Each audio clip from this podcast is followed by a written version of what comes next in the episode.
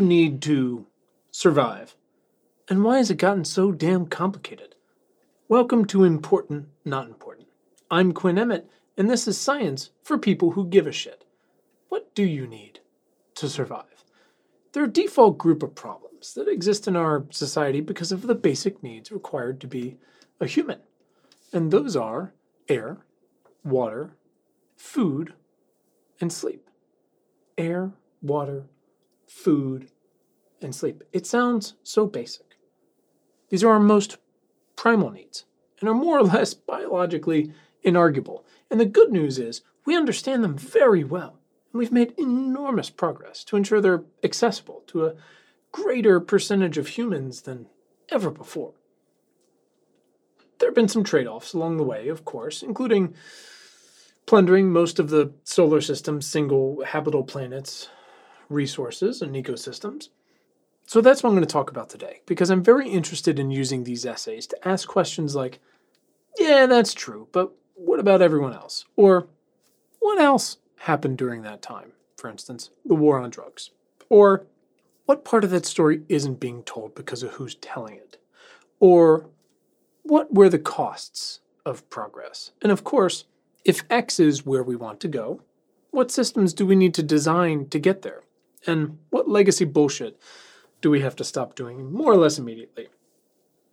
Regarding the latter and the availability of clean air and water and food and sleep, where we want to go is often back to the future. That is, before industrialization.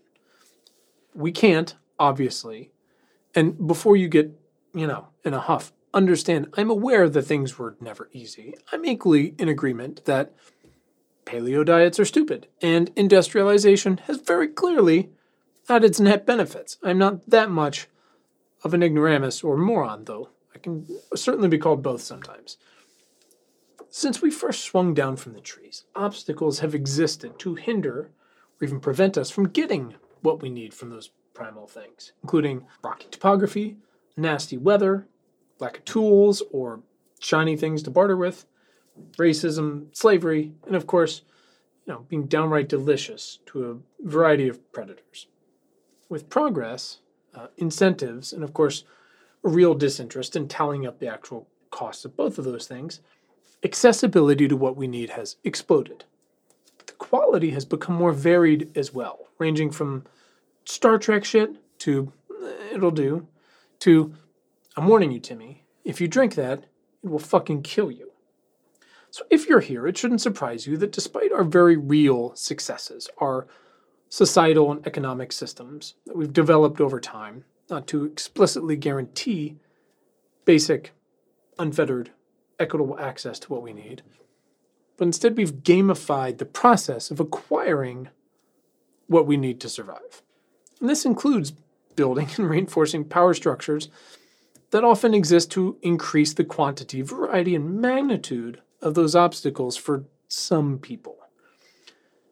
And without filling our most basic requirements, we can't truly move into the future, no matter how much one small but powerful group wants to, for instance, skip ahead to electric planes or flying cars, or I guess those are kind of the same thing, or extended lifespans. Everything we build is a choice or a result of our choices another layer on top of those fundamental needs. Industrialized meat, cars, blood tests, public transportation, uh, a connected grid, carbon offsets, CRISPR, ocean acidification. These are all choices we made or the result of choices we made. They make the whole thing more complicated, to poison the well. Sometimes we design them to make up for deficits where there shouldn't be any or to invent something cooler or better when what we often need is less bad and more.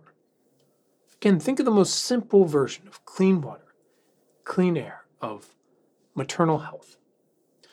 I want to get to the future as fast as anyone. But without equal access and enjoyment of these make or break requirements, there's simply no bootstraps to pull yourself up by. There's no ground to stand upon, much less to use to collectively reach higher. So let's talk about those needs and, and how they each got um, more complicated. Let's talk about air, the one you really can't go the longest without. Here's why we need it.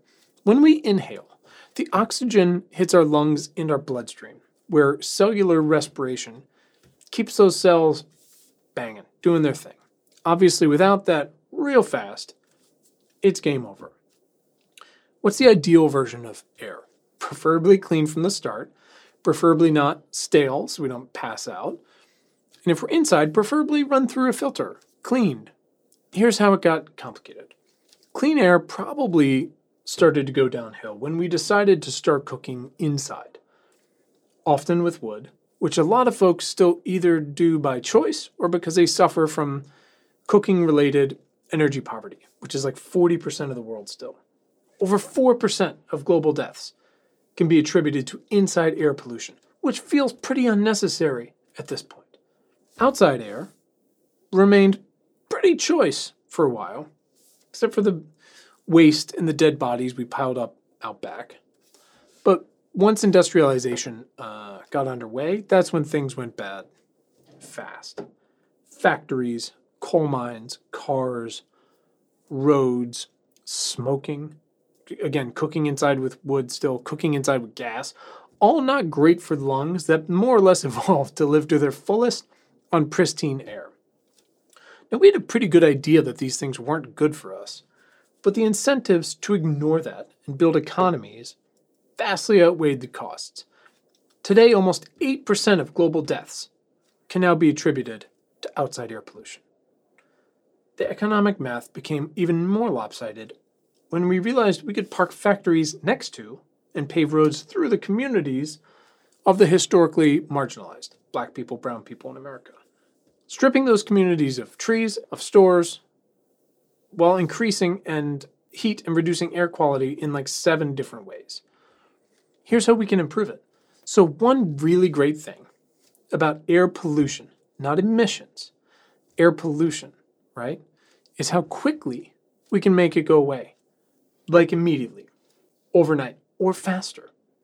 Unlike carbon or even methane emissions, which again are more potent but come out of the atmosphere faster, removing a source of air pollution inside or outside a home or a school, a restaurant or workplace instantly improves the well being of everyone in the surrounding area. We should do more of that. Let's talk about water. Here's why we need it. Again, a physiological tour. We need water to remain hydrated and to regulate our body temperatures. Cells need it, uh, tissues need it, we all need it. Electrolytes are great and they keep up our sodium and our potassium. Uh, water also helps keep our temperatures in check through some pretty fantastic processes like uh, sweating or evaporative cooling. Um, but it also turns out water helps us clean ourselves, and especially our hands, uh, to cook our food, to travel on and transport goods on, to put out fires, to grow food, uh, for slip and slides, which are really great. So, what is the ideal version of water? We need, for our biology, fresh water, not salty and definitely not brackish, as the Jamestown settlers learned.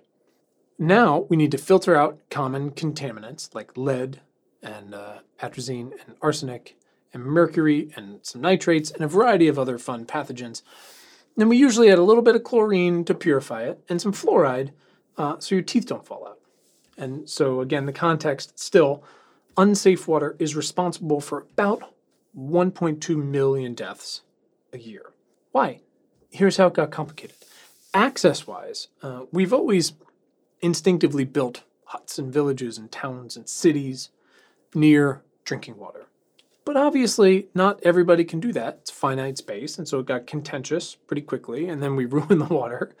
Quality wise, we used to just use the bathroom directly in our drinking water, so we've moved on a little bit. But even after that, we still dumped dead bodies and other waste chemicals in our precious streams and rivers. Again, like a huge variety of industrial and pharmaceutical and now farm related chemicals and poisons, all in the water. We also built a lot of pipes with lead because it didn't corrode as much as alternatives. Now we know it corrodes our IQ. It lead in the bloodstream reduces the IQ, and we've made huge progress uh, to reduce exposure to that. But we're obviously definitely not all the way there, which is really, really stupid. So here's how we improve it. First, we could all just agree to stop dumping shit in our water, directly or indirectly, like fertilizer runoff. And then once we do, we've got our work cut out for us. You know, we're going to clean up major water sources like the Erie Canal and the Hudson River on the East Coast. There's been some progress there. The New River on the West Coast, which is a mess. And of course, all the tributaries into the Mississippi in between the coasts. But in addition, again, we've still got a hell of a lot of those leaky pipes and those lead pipes, and replacing them is going to take a long time and a lot of money. And yeah, it's not the sexiest use of our cash, but we have to do it. These are fundamental make or break requirements. People can't go without water, and they shouldn't have to drink dirty water. There's no better way to spend our money. Let's talk about food. Why do we need it? Well, one, because it's fucking delicious. And two, it's probably delicious because we need to convert it into energy. So we digest food, we absorb what we need, and then our body processes it through glycolysis into mitochondria and combined with a little hit of that sweet oxygen we talked about in a process, again, called cellular respiration. We make ATP, and then, like magic, you have energy and you can get out of bed to face the sum of your lifetime decisions again. What's the ideal version of food? Uh, nutrient dense, affordable, and accessible for most people, right? Over time, we're finding out how our microbiomes define what diet is best for each of us, what our energy requirements are. We're really just getting started on understanding the gut, kind of like the brain, how those two go together. But broadly, most science agrees that less meat, less dairy, less sugar, basically no processed food, and way more legumes and vegetables is the way to go for our biology and for our environment, for our ecosystems. Here's how it got complicated.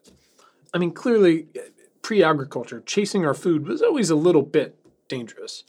And agriculture has a lot of pros and a lot of cons, including the serfdom and slavery, and now specific crops requiring a specific set of recurring weather conditions, which we don't really have anymore, which was even more complicated when we thought, you know, heavy rains and drought were like the gods punishing us. Industrial farming has made more food accessible to more people, great, but it's also reduce the quality of what's available and prioritize the wrong foods, making people, animals, and soil drastically less healthy overall. So, there are way more people than before in geographies that are more likely to live in poverty. 9% of the world's population is severely food insecure, which, by the way, is a huge improvement. 9% means we got a long way to go. And trying to feed them is complicated. Again, a disturbing percentage of what we grow, like corn or soy in America, isn't even fed to humans. It's either fed to enormous cows or chickens after an appetizer of antibiotics, or it's turned into syrups or ethanol or both, both of which are no bueno for us, and all of which require massive amounts of that not salty water we talked about that we need to drink. Worldwide demand for meat has just dominated land use it has driven deforestation at home and abroad and created a massive amount of carbon emissions. So instead of prioritizing access to affordably nutrient dense food, we let a dangerously unregulated supplements industry thrive, for example. Anyways, here's how we improve it. The incentives, like everything we talk about, the incentives for what we grow, what we sell, and what we eat have to change. And that's going to require a real kitchen sink approach, including returning land to indigenous tribes, drastically expanding black ownership of farmland, incentivizing cover crops, multi crops, and no till farming, taxing land use for meat, and on the consumer side, taxing or reducing water intensive crops like almonds, taxing the shit out of sugar, banning sugar related advertising to kids, funding plant based meat and cell based meats, who knows, reducing fertilizer use wherever we can, uh, break up the FDA for sure, and take some real lessons from the Blue Zones research and regulate the hell out of the supplements category. We got to do all that stuff. Let's talk about sleep. Here's why we need it. Like food, sleep's fucking incredible. Believe me, I love it more than anything. And it's amazing again because it helps restore and repair basically everything inside our soft, vulnerable little meat sacks. It helps consolidate our memories. It regulates our hormones so we grow and regulates mood um, through some processes with neurotransmitters I don't really understand. And of course, it conserves the energy we do have from, from the food. So, ideal version of sleep. Again, everybody's a little bit different, and your lifestyle circumstances may dictate something else. But seven to nine hours a night is like the Goldilocks zone, a little more for teenagers. A dark, cold room, no screens, and as few interruptions uh, as possible. Sexy time, preferably before or after.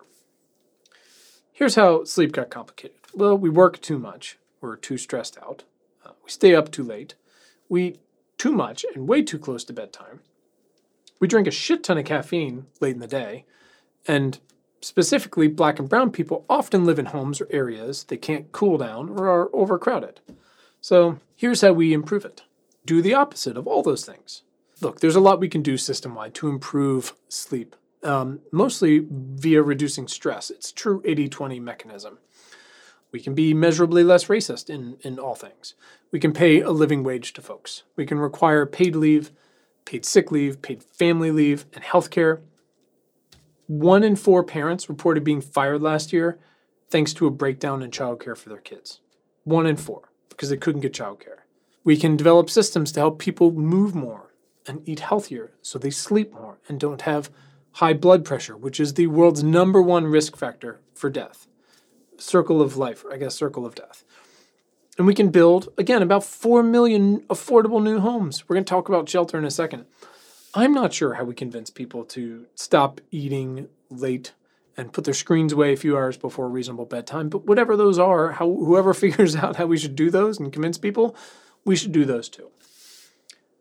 Now let's talk for a minute about how we leveled up a little bit. Just a couple more things.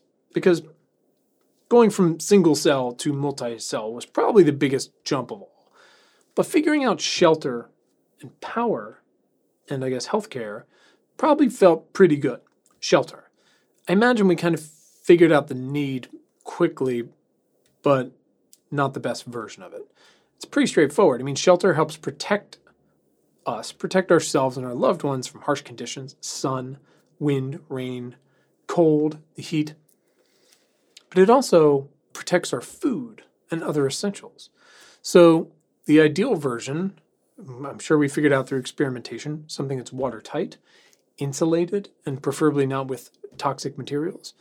Something affordable uh, with plumbing so the air doesn't get poisoned, and again, near that uh, delightful fresh water source, and maybe we don't have to fight over it.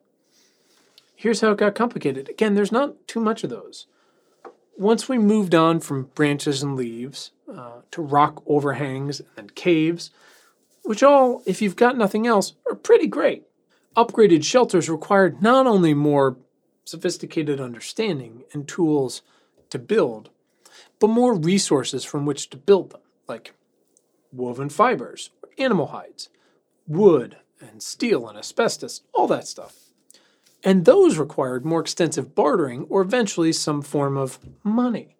If you couldn't build something new or buy your own, you had to rent.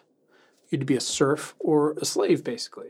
Because to build shelter requires land, and after colonizers stole the land from indigenous people everywhere, the best land became intentionally scarce, slash unaffordable, slash unattainable, or some combination of them, because of greedy asshole warlords, slave owners, slumlords, landlords, all the above. In 2023, terrible single family zoning practices in the US, at least, made the suburbs off limits to more dense housing, public transportation, and marginalized families. So, again, when we point out these problems, it should start to become evident what the solutions are.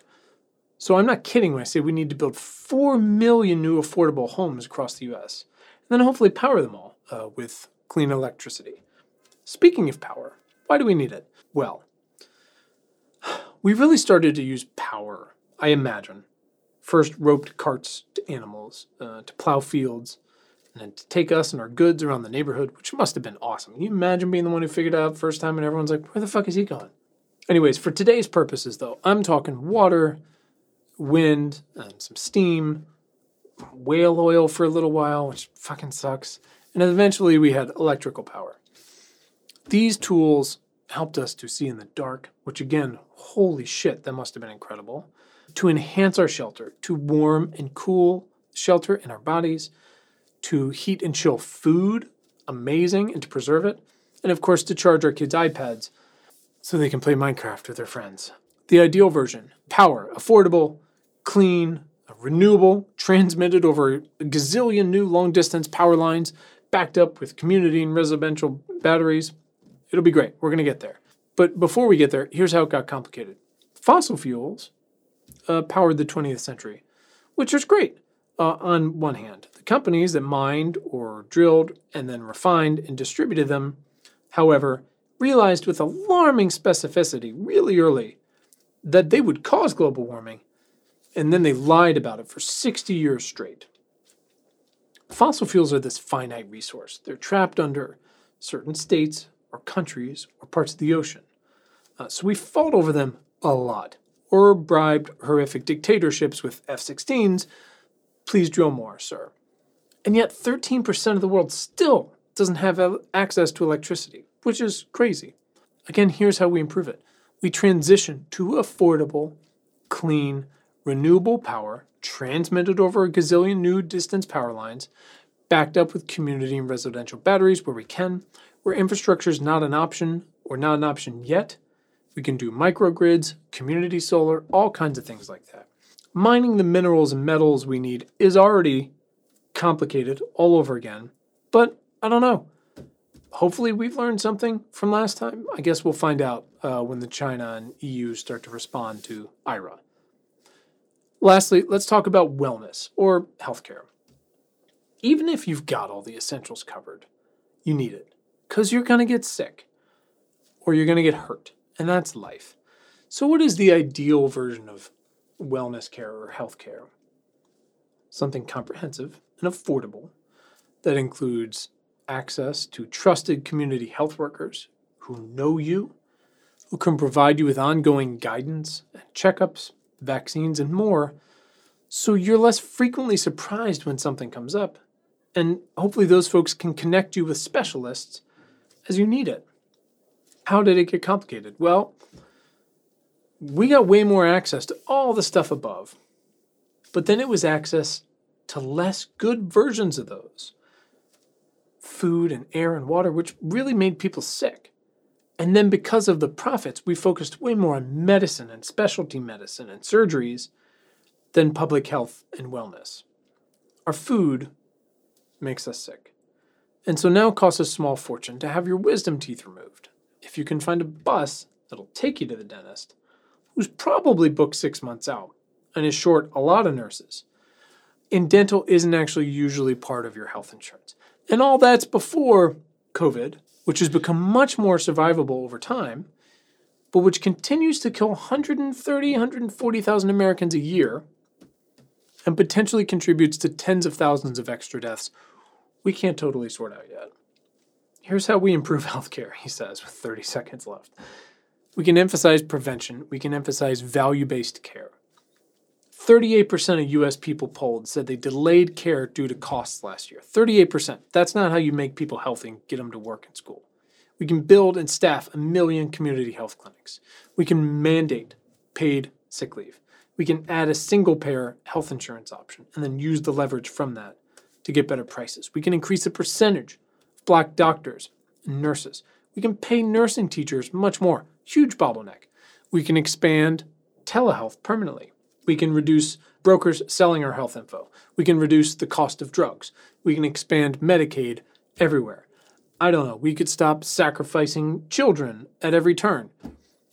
With everything we do here, I hope it's clear that whenever I'm pointing out problems, however simple or frustrating or complicated, it's our job, it's my job, and it's your job too by being engaged with this, by giving a shit, to understand that each of them is an opportunity as well. I'm not trying to be negative, Nancy. I'm pointing out all the different places we can improve on to get to neutral where we need to, and then go further. Does that make sense? It's not rocket science. I love to talk about rocket science. This is not that. We have to redesign the incentives to provide everyone with high quality versions of these very basic and very important items. That's what I'm here to do. Thank you for giving a shit. Have a great weekend.